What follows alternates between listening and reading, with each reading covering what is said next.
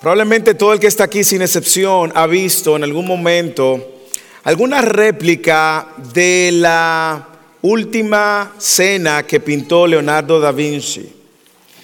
Sobre esa pintura hay muchas teorías conspirativas, pero hay una anécdota, puede ser cierta, puede ser no, aclaro. Hay una anécdota, una anécdota muy interesante alrededor de esta pintura se cuenta la historia que Leonardo da Vinci, en orden, con el fin de pintar esta obra de arte, él empezó a buscar modelos que pudieran posar por un tiempo, de manera que él pudiera eh, poner sobre la pintura la imagen de estos apóstoles sentados en la mesa. Bueno, nosotros sabemos por la historia que esa no era la manera ni el orden necesariamente como se comía en Palestina, pero Leonardo da Vinci en su interés de dejar, dejar plasmado esta obra de arte, decidió buscar modelos. Así que duró un buen tiempo tratando de buscar un joven cerca de algunos 19, eh, 20 años que pudiera ilustrar una imagen fresca, una imagen eh, agradable de Jesús. Luego de encontrarlo, duró seis meses pintando a, Jesús y luego así siguió por cada uno de los discípulos. Una labor interesante y él con el fin de ser fiel a las expresiones, trató de buscar una persona que pudiera representar a Judas Iscariote. Así que él necesitaba a alguien que, que fuera que mostrara un rostro endurecido, un rostro marcado por la avaricia, por el engaño, la hipocresía, por el crimen. Él necesitaba a alguien que pudiera eh, reflejar el carácter de, alguien que había traicionado a su mejor amigo. Así que luego de muchos intentos fallidos, él recibe una noticia y le dicen, hay una persona, dicen que la obra de de la cena del Señor duró tres años, hay quienes dicen que tres, hay quienes dicen que seis años, de la última cena de Da Vinci. Y dice que le recibe la noticia, dicen en, un calabozo en Roma hay una persona sentenciada a muerte por crimen y asesinato. Recuerde que Da Vinci era de Milán, era italiano, así que él va a Roma de inmediato, todo esto es Roma, claro y él fue sacado, aquella, aquella persona sacada del encierro del calabozo y conducido a donde estaba Da Vinci en un lugar muy claro. efectivamente este hombre lucía áspero, desgreñado, su pelo caía sobre su rostro y reflejaba el carácter de la maldad que Da Vinci estaba buscando. Así que con un permiso especial, cuentan algunos esta anécdota, de que permiten que este prisionero a muerte vaya y modelara a Da Vinci. Para Da Vinci poder plasmar la historia o el personaje que aparece de lado, el personaje de Judas Iscariote, el traidor. Bueno, Da Vinci duró seis meses pintando a Judas o a esta persona y cuando él terminó, que dio el último pincelazo, dijo, he terminado, se pueden llevar al prisionero. Lo interesante de esta historia es que cuando los guardias conducían a este personaje que parecía Judas Iscariote, él reacciona y corre donde Da Vinci y le dice, oh Da Vinci, mírame, tú no sabes quién soy yo. Y Da Vinci sorprendido le dijo, no, no, no, no tengo idea, la primera vez que te vi fue cuando saliste del calabozo en Roma. Mírame, Da Vinci. Soy la misma persona que modeló para mostrar la imagen de Jesús. Esta historia puede ser cierta, puede no ser cierta. Lo que sí es cierto es que cuando nosotros venimos a la mesa del Señor, no podemos pretender que es una celebración ligera o algo que sencillamente nosotros adoptamos una posición para modelar delante de los demás.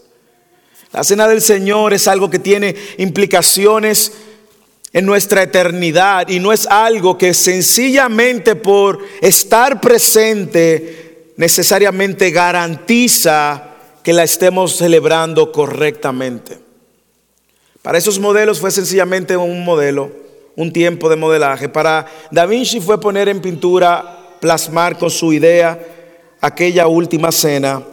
Pero para nosotros, los creyentes, simboliza el recordatorio de la obra salvadora de Cristo. Y de eso trata el texto de hoy, como escuchamos. Nos recuerda que a la hora de celebrar la cena del Señor, nosotros no estamos aquí modelando a nadie. Nosotros estamos aquí recordando a alguien. Estamos recordando su obra, estamos recordando la obra que él hizo en la cruz. Yo quiero que usted vaya a su Biblia a Primera de Corintios capítulo 11 y una vez más revisemos el texto que fue leído. Pero déjeme poner el texto en su contexto, en lo que usted va buscando en las páginas de la Biblia, Primera de Corintios capítulo 11, desde el versículo 17 en adelante.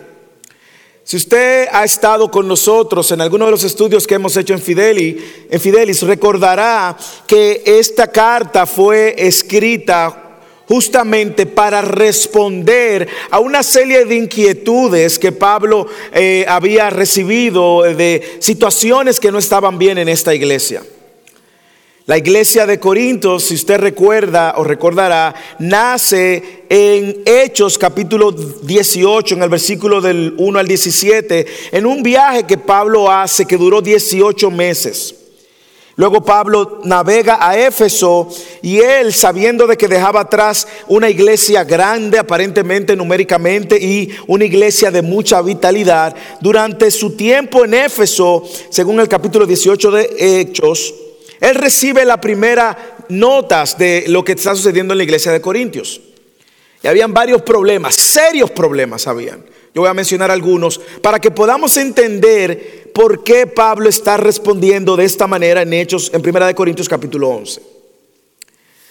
Habían problemas morales, no sé si usted lo recuerda había mucha fornicación, había mucho adulterio en medio de la iglesia. De hecho, había una práctica de incesto que era alarmante. Un joven que estaba teniendo relaciones con su madrastra. También había problemas y discusiones entre creyentes al punto, según Primera de Corintios capítulo 6, los creyentes estaban llevando a la corte a otros creyentes. Y Pablo condena este hecho también. Es decir, entre creyentes no podían responder sus conflictos y habían algunos que estaban llevando a juicio a otros hermanos de la fe. Había un desorden con respecto a los dones espirituales y el tema del servicio, del servicio de adoración.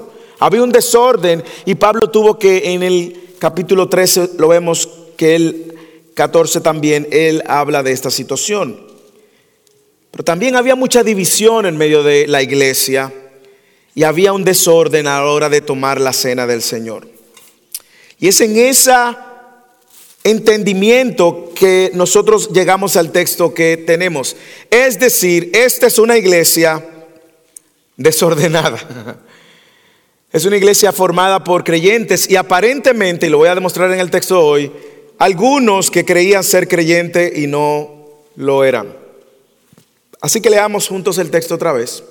mientras vayamos por el texto, prestemos atención a cómo Pablo en el texto presenta el problema, cómo Pablo en el texto presenta la institución de la cena del Señor y cómo Pablo en el texto nos enseña a tener la postura correcta para venir a la cena del Señor. Así que leamos, Primera de Corintios capítulo 11, del 17 al 34. Pero al darle estas instrucciones no los alabo, porque no se congregan para lo bueno, sino para lo malo. Imagínense. Pues en primer lugar, oigo que cuando se reúnen como iglesia, usted ve aquí que era una iglesia que se congregaba. Cuando se reúnen como iglesia hay divisiones entre ustedes y en parte lo creo. Porque es necesario que entre ustedes haya bandos a fin de que se manifiesten entre ustedes los que son aprobados. Por tanto, cuando se reúnen, cuando se reúnen ya no es a comer la cena del Señor, porque al comer cada uno toma primero su cena y uno pasa hambre y otro se embriaga. ¿Qué? ¿No tienen casa para casas para comer o beber? ¿O desprecian la iglesia de Dios y avergüenzan a los que nada tienen? ¿Qué les diré? ¿Los alabaré? en esto no los alabaré. Porque yo recibí del Señor lo mismo que les he enseñado, que el Señor Jesús, la noche en que fue entregado, tomó pan. Y después de dar gracias, lo partió y dijo, este es mi cuerpo, que es para ustedes, hagan esto en memoria de mí. De la misma manera, tomó también la copa después de haber cenado, diciendo, esta copa es el nuevo pacto en mi sangre, hagan esto cuantas veces la beban en memoria de mí. Porque todas las veces que la coman, que coman este pan y beban esta copa, proclaman la muerte del Señor hasta que Él venga. De manera que el que coma el pan y beba de la copa indignamente será culpable del cuerpo y de la sangre del Señor. Por tanto, examínense, examínense cada uno a sí mismo y entonces coman del pan y beban de la copa. Porque el que come y bebe sin discernir correctamente el cuerpo del Señor, come y bebe juicio para sí. Por esta razón hay muchos débiles e enfermos entre ustedes y muchos duermen. Pero si no, si nos juzgáramos a nosotros mismos, no seríamos juzgados. Pero cuando somos juzgados, el Señor nos disciplina para que no seamos condenados con el mundo. Así que, hermanos míos, cuando se reúnan para comer, espérense unos a otros. Si alguien tiene hambre, come en su casa para que no se reúnan para juicio. Los demás asuntos los arreglaré cuando vaya. Básicamente cuando usted lee este texto eh, queda claro que Pablo quiere describir y describe el cuerpo de cómo el cuerpo de Cristo debe de entender y tomar la cena del Señor. Y a la luz de esa verdad, nosotros como iglesia, igual manera, debemos de entender lo que significa esta ordenanza, que de hecho vamos a tomar en unos minutos, de manera que cada vez que lo celebremos, lo celebremos correctamente. Y como dije, ¿qué Pablo nos muestra en esta porción? Tres cosas y esas mismas tres cosas son de las que vamos a ver hoy. Pablo nos muestra el problema en la cena del Señor. ¿Cuál es el problema? Y ahí vemos a Pablo como denuncia el abuso que se estaba cometiendo por esta iglesia a la hora de celebrar la cena del Señor y como algunos que se llamaban también ser discípulos del Señor estaban cometiendo el mismo error. Lo segundo que vemos es Pablo instituyendo la cena del Señor para esta iglesia. Y nosotros vemos que Pablo relata cómo él había recibido esta tradición y nos dice quién estableció la cena del Señor. Pablo nos enseña también cuáles son los elementos en la cena del Señor, a dónde apunta esa cena y más aún el propósito. Y finalmente vamos a ver cuál es la postura correcta con la que debemos de venir a la hora de tomar la cena del Señor. Y Pablo deja muy claro que hay una manera clara y correcta, apropiada. Así que iniciemos, hermano. Abróchese los cinturones y abra su corazón.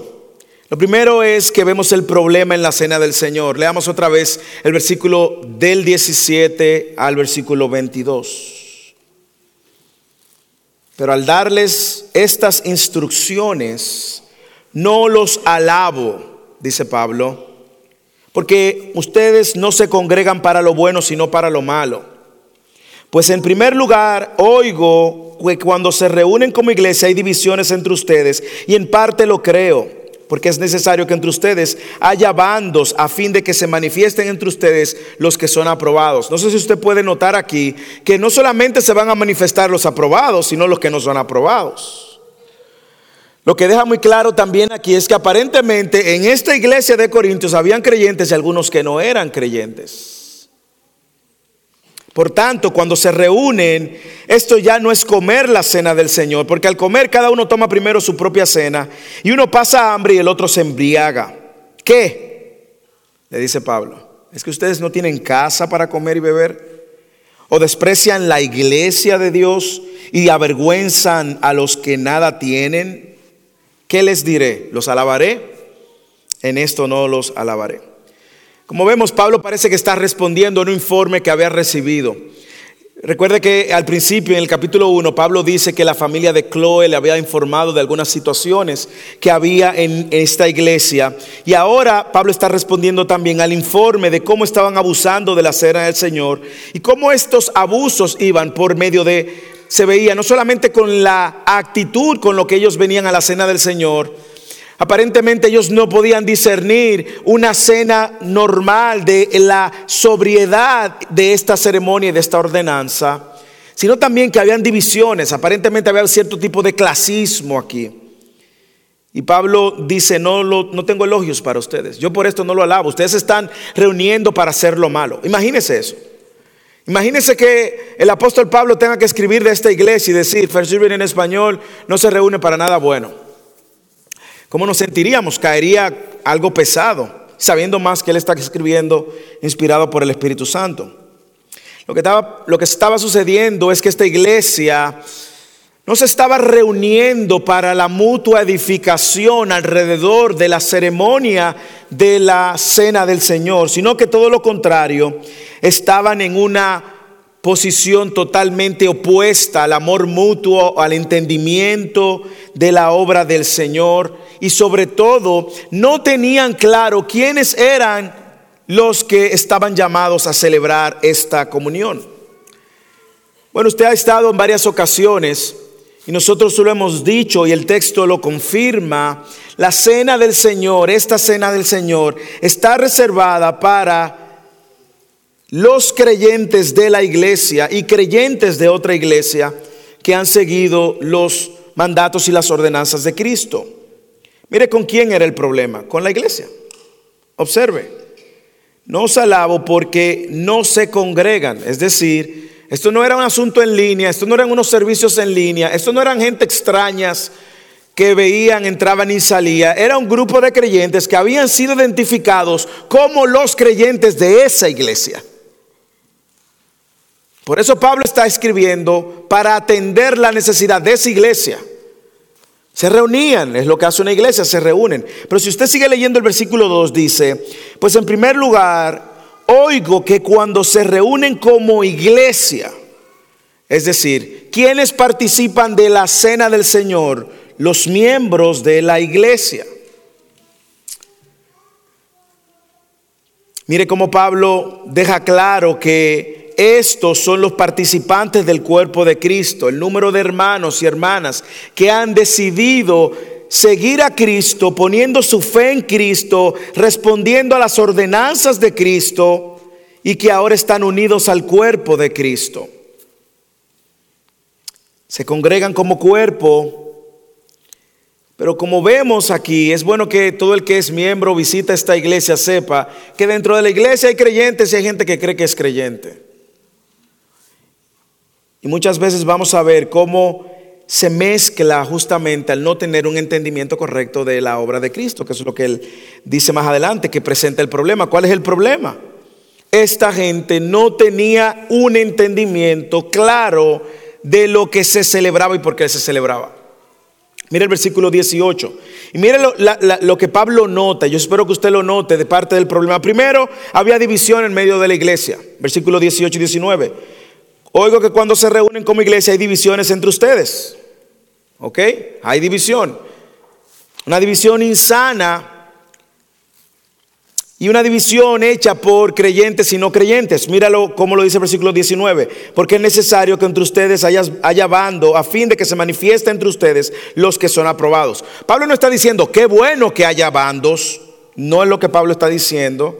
Porque recuerde que en el capítulo 1 él justamente criticó esas divisiones. Si usted va conmigo al capítulo 1, versículo 10, mire cómo Pablo lo dice hablando de eso en el nombre de nuestro Señor Jesucristo, que todos se pongan de acuerdo, oro, les ruego, y que no haya división entre ustedes, sino que estén enteramente unidos en un mismo sentir, en un mismo parecer. Porque he sido informado acerca de ustedes, hermanos míos, por los de Chloe, que hay discusiones entre ustedes. Me refiero a que cada uno de ustedes dice, soy de Pablo, soy de Apolo, soy de Cefas.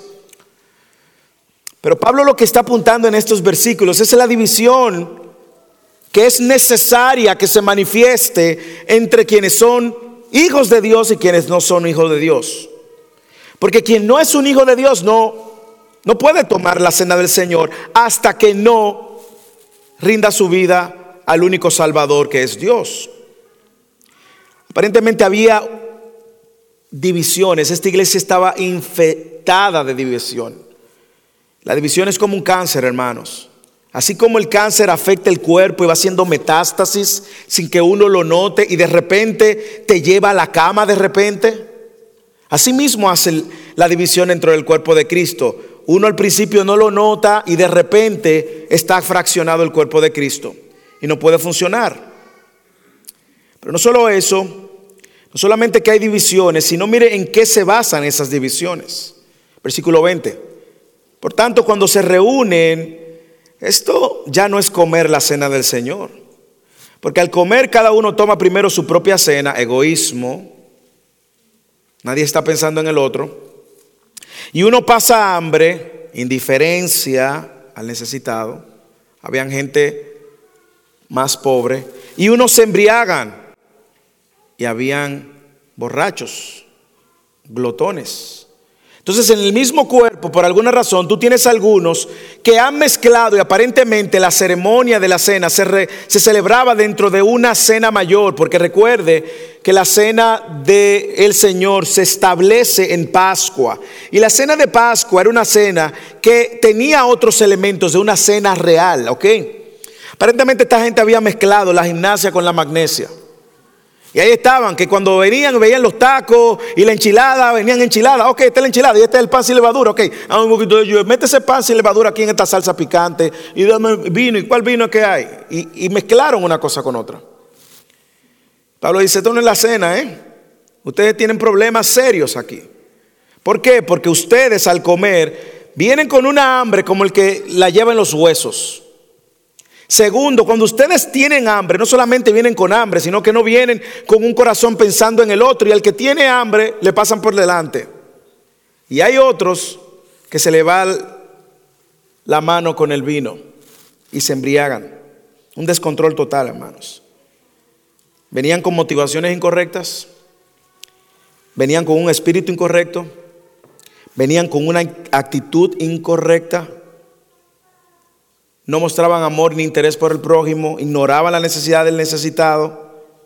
Era todo lo contrario a la esencia y el significado del amor mutuo que nos trae delante de la comunión del Señor. Y Pablo lo desprecia. ¿Y qué hace Pablo con el problema? No solo lo denuncia, no solo lo, lo pone en claro el egoísmo que ellos tienen, la actitud incorrecta, el espíritu incorrecto, sino que Pablo rechaza el comportamiento y los confronta. ¿Qué? Es que ustedes no han comido, mis hijos. Es que ustedes no tienen casa para comer y beber. O desprecian la iglesia de Dios. Y mira aquí, y se avergüenzan y avergüenzan a los que no tienen nada. ¿Usted ve el problema? No estaban como un cuerpo. Él le dijo en el capítulo 1 que sean de un mismo espíritu y un mismo sentir. Pero Pablo se ha enterado que cuando van a celebrar esto, que debe de hacerse como un cuerpo, aquí cada quien, dicen en mi país esta frase, andan manga por hombro. Eso es decir, cada quien con su propia, de su propia manera. Y él no puede elogiarlos, le dice, no los voy a alabar. No los voy a alabar. Es interesante, cuando yo estuve estudiando el texto, que en el mismo capítulo 11 Pablo sí hace una alabanza a la iglesia. Y él les dice en el versículo 2 del capítulo 11, los alabo porque en todo se acuerdan de mí. Y guarda, o sea, Pablo no tenía problemas en elogiarlos cuando había que elogiarlos, pero tampoco tenía problema en reprenderlos cuando tenía que reprenderlos y denunciar el problema de frente hermanos, la reprensión de Pablo a esta iglesia es una advertencia a nosotros en este día. Cada vez, no solo cada vez que celebramos un servicio de adoración, pero cada vez que nos reunimos alrededor de la mesa del Señor. Porque podemos venir con las motivaciones incorrectas, con el entendimiento incorrecto y sobre todo podemos venir con el espíritu incorrecto. Podemos venir con un corazón divisivo y no necesariamente entre el cuerpo de Cristo, aunque también en medio del cuerpo de Cristo, pero un corazón divisivo cuando en nuestros círculos más cercanos estamos divididos. Yo puedo venir con el espíritu incorrecto cuando yo no extiendo, no he extendido gracia a mi esposa o a mis hijos. O cuando tuve alguna diferencia con algún hermano durante la semana y vengo aquí y aún así mi corazón está dividido. El problema de esta iglesia era mayor, era que en medio de ellos había división. Y el hermano Eddie oraba y decía, gracias a Dios que aquí todavía no vemos eso y pedimos y oramos que todavía y que eso nos guarde, el Señor nos guarde de división. Pero orábamos también de que el Señor nos ayude a continuar creciendo en la unidad de espíritu. La cena del Señor se toma en unidad de cuerpo y de espíritu. Por lo tanto, como creyentes, el creyente debe de responder a las verdades que hay en esta ordenanza. ¿Y cuáles son? La vamos a ver ahora en la institución de la cena, que es lo segundo que Pablo muestra. No solamente él muestra el problema de la cena del Señor, en la cena del Señor, sino también que él muestra la institución de la cena del Señor. Versículo 23 al 26. Lea conmigo. Porque yo recibí del Señor lo mismo que les he enseñado. Me encanta, Pablo aquí no está inventando nada, ¿ok? Pablo no está inventando nada nuevo. Pablo está siguiendo la ordenanza que él aprendió cuando él estuvo con los apóstoles y que los apóstoles recibieron directamente de Cristo en la última cena. ¿Ok? Yo recibí del Señor lo mismo que les he enseñado que el Señor Jesús la noche en que fue entregado tomó pan y después de dar gracia lo partió y dijo, este es mi cuerpo que es para ustedes, hagan esto en memoria de mí. De la misma manera también tomó la copa después de haber cenado, diciendo, esta copa es el nuevo pacto en mi sangre, hagan esto cuantas veces la beban en memoria de mí. Porque todas las veces que comen este pan y beben esta copa proclaman la muerte del Señor hasta que Él venga. Yo no sé si usted puede notar lo cristocéntrico que es esta celebración. Es en memoria de Él, recordando su obra, recordándolo a Él y recordando su promesa de que Él regresará. No puede ser más cristocéntrica esta celebración. Es una celebración justamente para los cristianos. Y Pablo está enseñando aquí primero, ¿quién establece la cena del Señor? El Señor mismo es que la establece. ¿Cuándo lo establece? Ahí lo dice, la noche en que fue entregado en la noche donde más tarde él iba a ser traicionado. Tres de cuatro evangelios hablan de esa noche de manera clara. Juan habla y usa otro lenguaje en el capítulo 6 de Juan, pero Mateo, Marcos y Lucas narran esta última noche donde él fue entregado.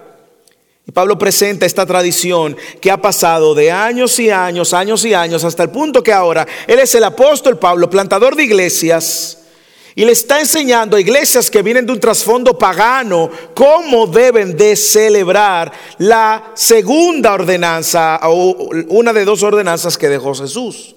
¿Cuáles fueron las dos ordenanzas que dejó Jesús? El bautismo en inmersión, ¿de acuerdo? Mateo 28 y la cena del Señor. Nosotros no tenemos más ordenanzas. Esas son las dos que él instituyó. Y Pablo dice, yo le estoy dando a ustedes lo mismo que yo aprendí. Como dije, tres de cuatro evangelios lo narran y lo presentan. El momento en el cual, la noche de Pascua, él estaba celebrando esta cena y estableciendo el nuevo pacto. Pero ¿qué más enseña Pablo? No solamente que Jesús es quien establece la cena. Pablo establece que hay dos grandes verdades si usted quiere llamarla teológicas, porque lo son, conectada a esta cena. Yo quiero que usted me siga de cerca, porque si usted entendió esto, entendió todo. Hay dos grandes verdades teológicas que Pablo está conectando a la hora de recordar lo que él había aprendido y lo que él había enseñado.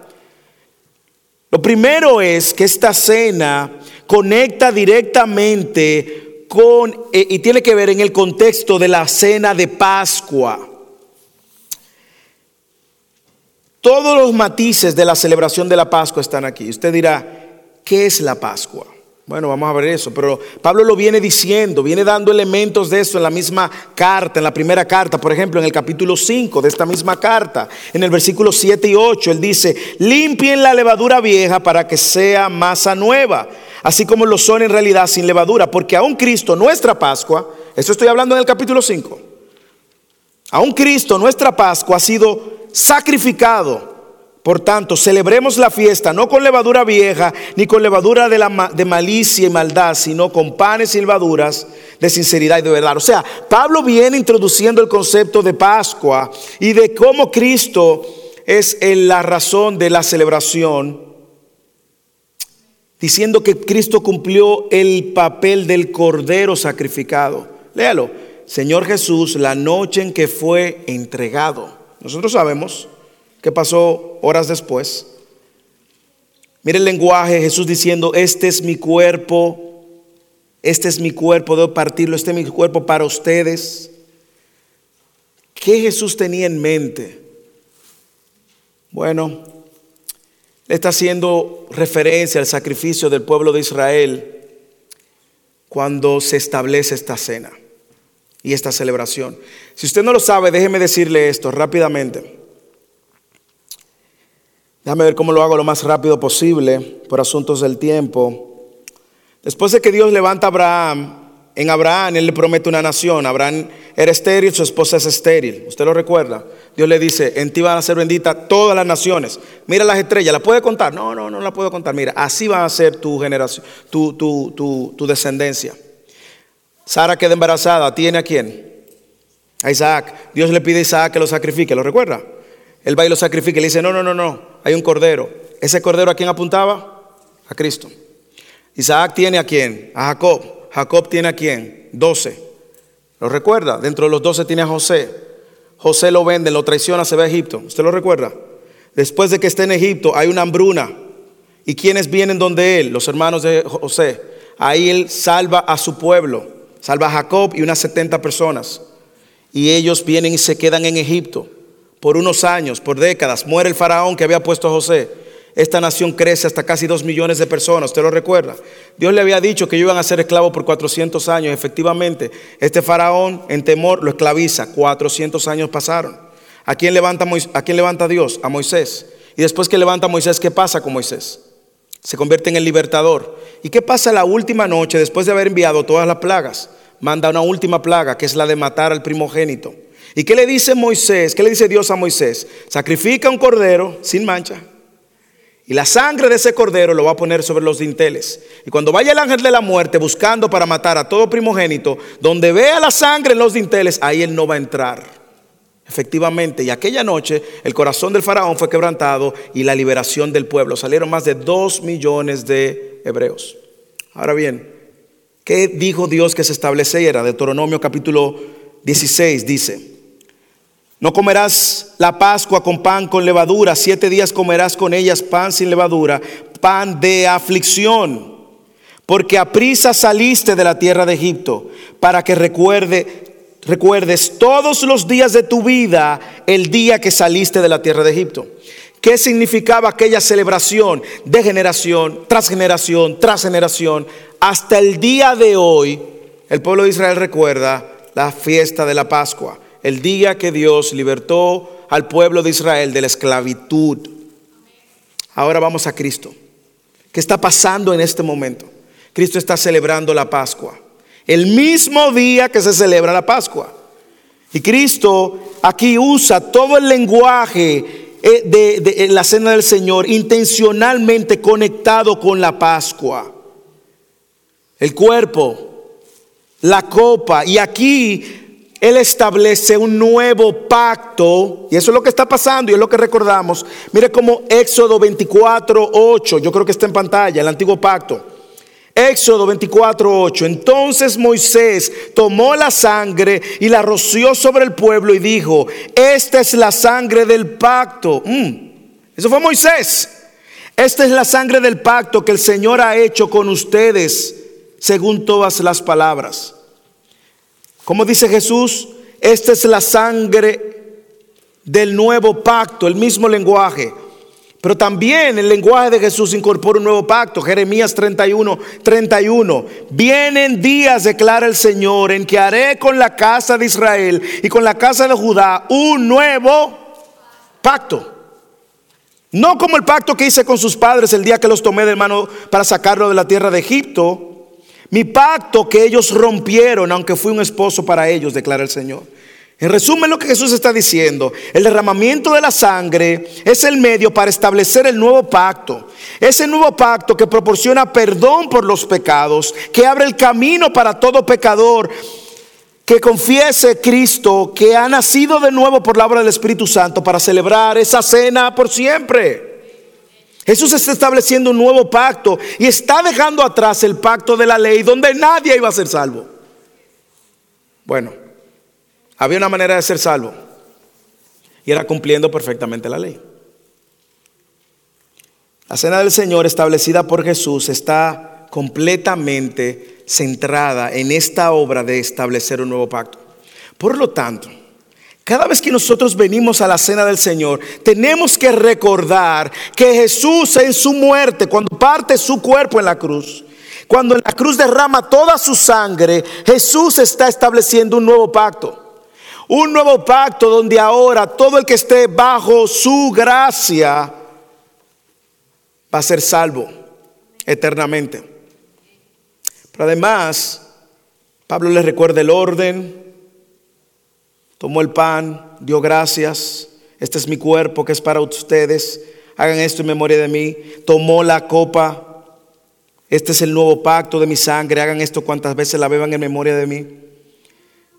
A diferencia de esa manera incorrecta que los judíos estaban adoptando, Jesús está estableciendo el orden correcto también. Eso no es el que llegue primero. Hey, ¿dónde están los chilis? ¿Dónde está la carne? No, no, no, no, no, no, no. Hay un orden. Hay una solemnidad. Hay un recordatorio. No se trata de nosotros, se trata de Cristo. Y cuando nosotros compartimos la cena del Señor, no estamos pensando en otra cosa más que en la obra de Cristo que movió nuestros pecados para siempre. Hermanos, eso es glorioso. Y Pablo le quiere dar a ellos el orden para que no sigan cometiendo el mismo error. Sea que cada vez que vemos la cena del Señor, ¿a qué está apuntando? Cuando usted vuelva a celebrar la cena del Señor, recuerde que eso apunta al nuevo pacto. Esto no es algo tradicional, religioso, meramente religioso. No, el nuevo pacto. ¿Cuál fue el nuevo pacto? El nuevo pacto donde ahora, por medio de la sangre del Cordero de Cristo, el Cordero sin mancha, hemos sido libertados, no del faraón, sino de la esclavitud de nuestros pecados. Y ahora podemos tener comunión con Él eternamente. Esto apunta al nuevo pacto, un nuevo pacto que apunta al sacrificio. También recuerda la recurrencia cada vez que lo hagamos. Hay iglesias que lo hacen semanal, hay iglesias que lo hacen trimestral. Nosotros hemos estado en iglesias que lo hacen mensual, hemos estado en iglesias que lo hacen semanal. Y A y B son gloriosas. ¿A quién apunta, hermanos? No solo a qué apunta, sino a quién apunta. Ya lo dije, apunta a Cristo.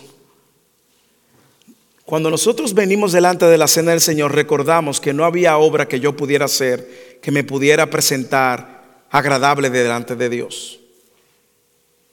Una sola obra, la obra de Cristo. Y cuando yo la veo, yo tengo que venir en humildad porque es la obra de Cristo la que ahora me abre acceso al trono de la gracia. Pero más aún, ¿cuál es el propósito? No solo qué apunta, no solo la recurrencia, no solo a quién apunta, mire el propósito, mire el propósito. Todas las veces que coman este pan y beban esta copa, proclaman la muerte del Señor hasta que Él venga. ¿Qué es lo que proclamamos? Su obra, hermanos. Una muerte que no terminó en la cruz, sino que luego tuvo victoria sobre la muerte. Cristo que resucitó al tercer día y que hoy está sentado a la diestra del Padre. La cena del Señor es un recordatorio de su obra la cena del Señor es el sermón visible del mensaje de Cristo. Es el, es el, mensaje de Cristo y su evangelio. Cada vez que nosotros tomamos estos elementos, no se trata de nosotros. Por eso es que diferimos de la tradición católica que entiende que la hostia se convierte en el cuerpo de Cristo y la, y la copa en la sangre de Cristo se convierte literalmente. Significa que en este momento, en miles de países, millones de personas en el mundo que creen que Cristo otra vez está partiendo su cuerpo y ese es su cuerpo literalmente. Algunos entienden que eso lo sana y tiene beneficios espirituales. No, no se trata de nosotros. Se trata de Cristo. Y el beneficio espiritual que hemos tenido es la salvación eterna y el perdón de nuestros pecados. La cena del Señor, además, hermanos, esto me encanta.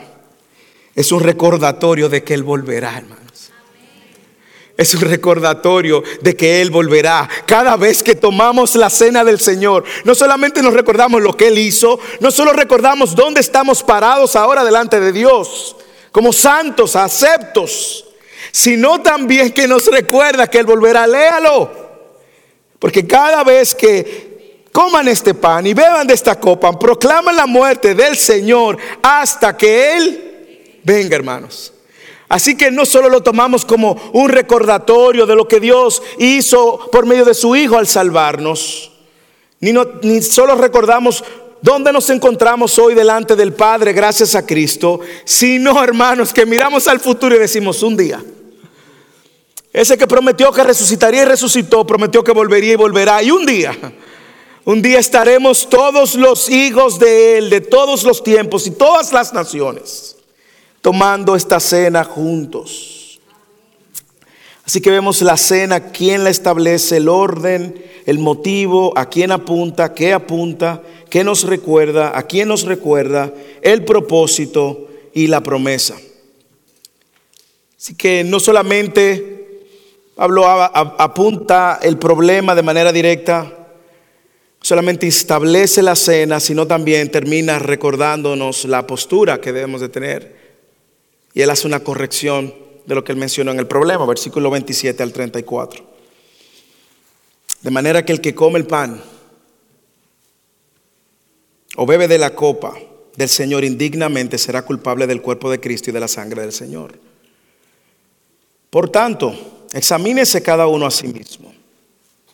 Y entonces coma el pan y beba de la copa, porque el que come y bebe sin discernir correctamente el cuerpo del Señor, come y bebe juicio para sí. Por esta razón hay muchos débiles y enfermos entre ustedes y muchos duermen. Pero si nos juzgáramos a nosotros mismos, no seríamos juzgados. Pero cuando somos juzgados, el Señor nos disciplina para que no seamos condenados con el mundo. Así que hermanos míos, cuando se reúnan para comer, espérense unos a otros. Si alguien tiene hambre, que come en su casa, para que no se reúnan para juicio. Los demás asuntos los arreglaré cuando yo vaya, así que espérenlo. Así que luego de que Pablo saca a la luz el problema, luego de que Pablo enfrenta el problema y lo confronta, luego de que Pablo habla de la institución y del motivo y propósito de la cena, ahora Pablo advierte y exhorta a los creyentes de la manera de lo que deben de cuidar. No sé si usted ve la advertencia. De manera que el que come el pan o beba del Señor indignamente será culpable del cuerpo del Señor y de la sangre. La pregunta a responder para entender es, ¿qué es comer indignamente? La cena del Señor. Bueno, si usted lee el texto correcto y completo, usted se va a dar cuenta de que Pablo ha venido mencionando de que hay un grupo de ellos que no son aprobados. Y hay un grupo que es aprobado. En los versículos al principio, eh, que él dice necesario que esta división se muestre para ver quiénes son los aprobados. Si usted toma el texto en su contexto, se va a dar cuenta que tomar indignamente es tomar la cena del Señor sin considerar el sacrificio del Señor. Cuando usted no considera el sacrificio del Señor, bueno, cuando usted viene, a pecar, pecando y sabiendo que va a seguir pecando intencionalmente, eh, planificadamente, y usted dice, ah, la cena del Señor, sí, sí, sí, sí. Bueno, eso es un problema. Pero cuando pecamos contra el prójimo también estamos y tomamos la cena del Señor sin reconciliación, estamos diciendo, yo no entiendo la salvación, yo no entiendo el perdón ni la gracia, por lo tanto no extiendo perdón y gracia.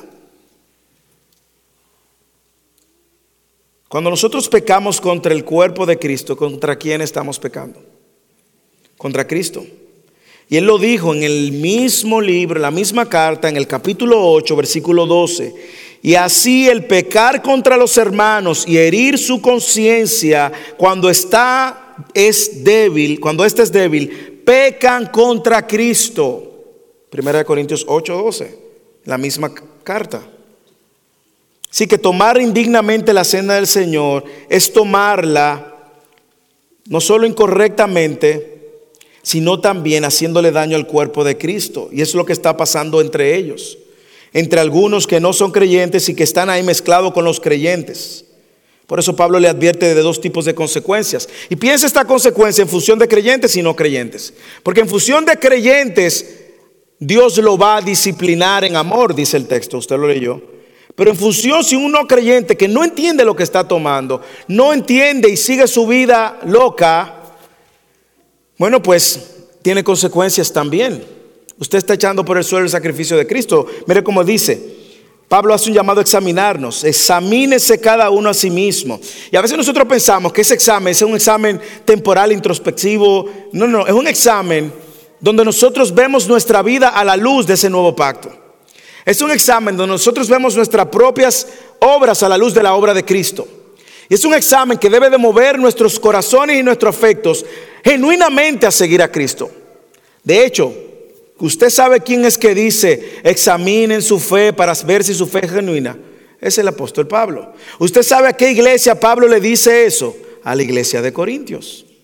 Por lo tanto, el examinarse antes de venir es ver dónde está usted delante de ese nuevo pacto, delante de la obra de Cristo. ¿Es usted un hijo de Dios o es usted sencillamente un religioso seguidor del Señor?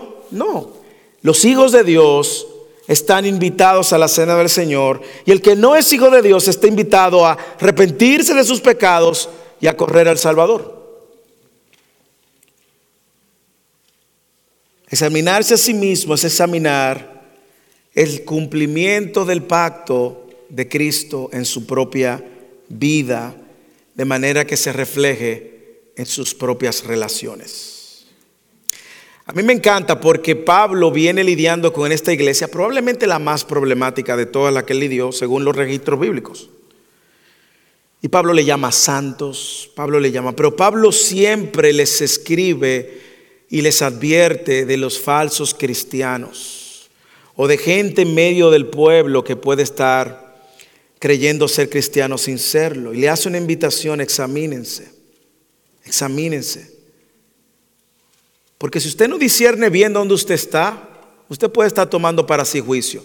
La pregunta es, ¿cómo toma juicio una persona que no entiende que debe de arrepentirse de sus pecados y correr a Cristo como el único medio de Dios provisto para salvarte?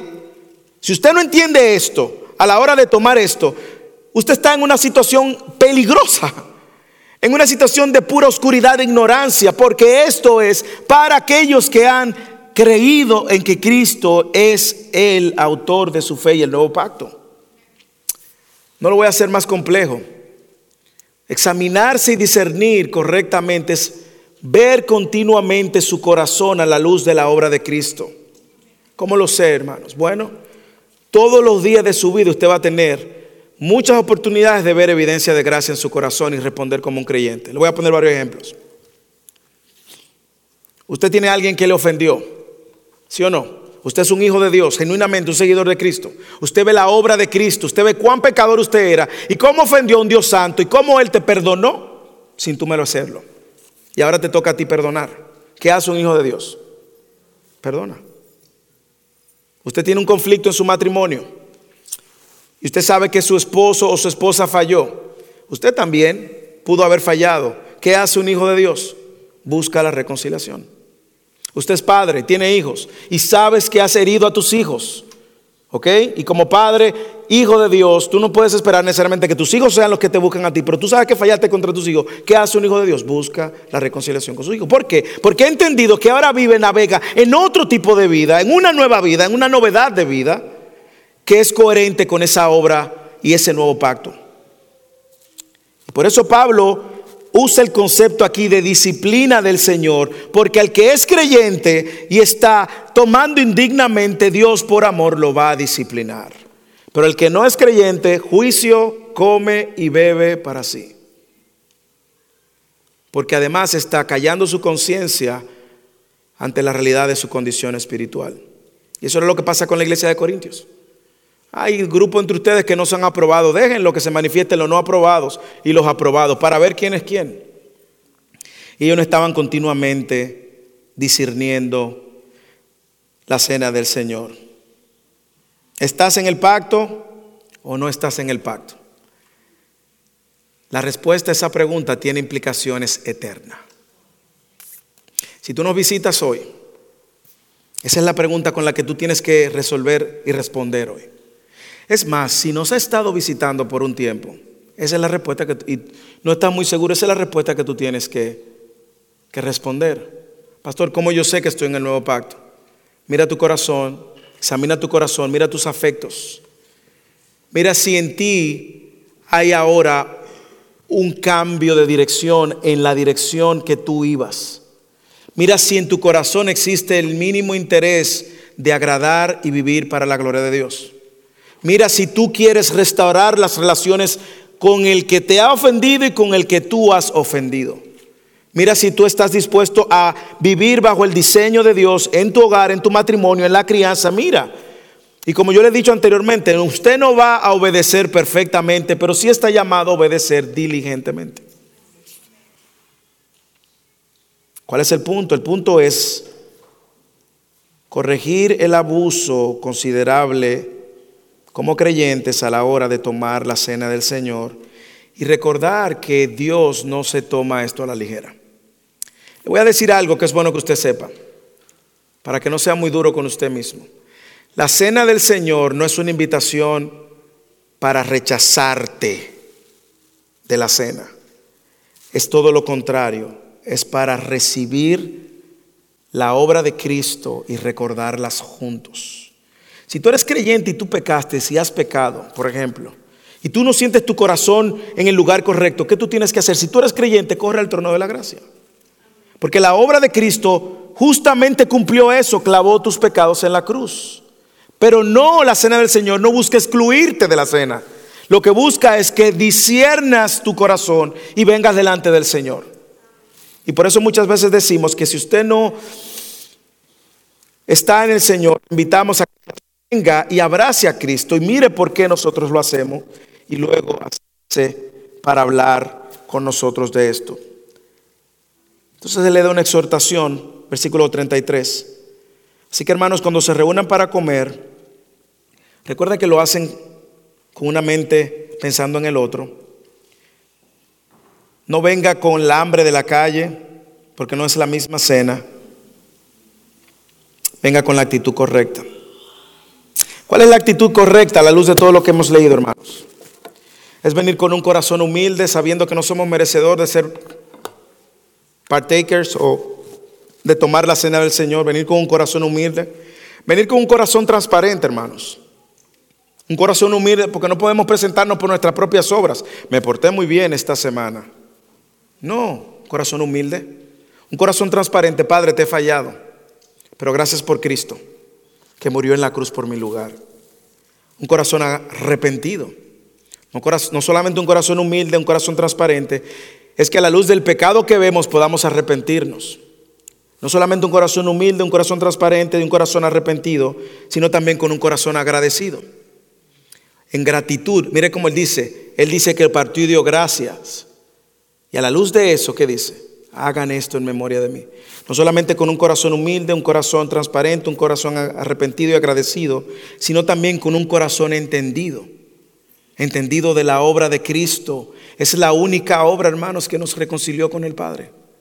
Y no solamente con un corazón humilde, un corazón transparente, un corazón arrepentido, agradecido, entendido, sino también con un corazón expectante expectante de que un día lo celebraremos con Él. Si tú nos visitas hoy, nosotros queremos invitarte a algo que va antes de esto. Queremos invitarte a que abraces a Cristo. Su obra única para salvarte y remover todos los pecados y para invitarte a la familia. Y si tú ya estás en Cristo, celebremos juntos y demos gracias.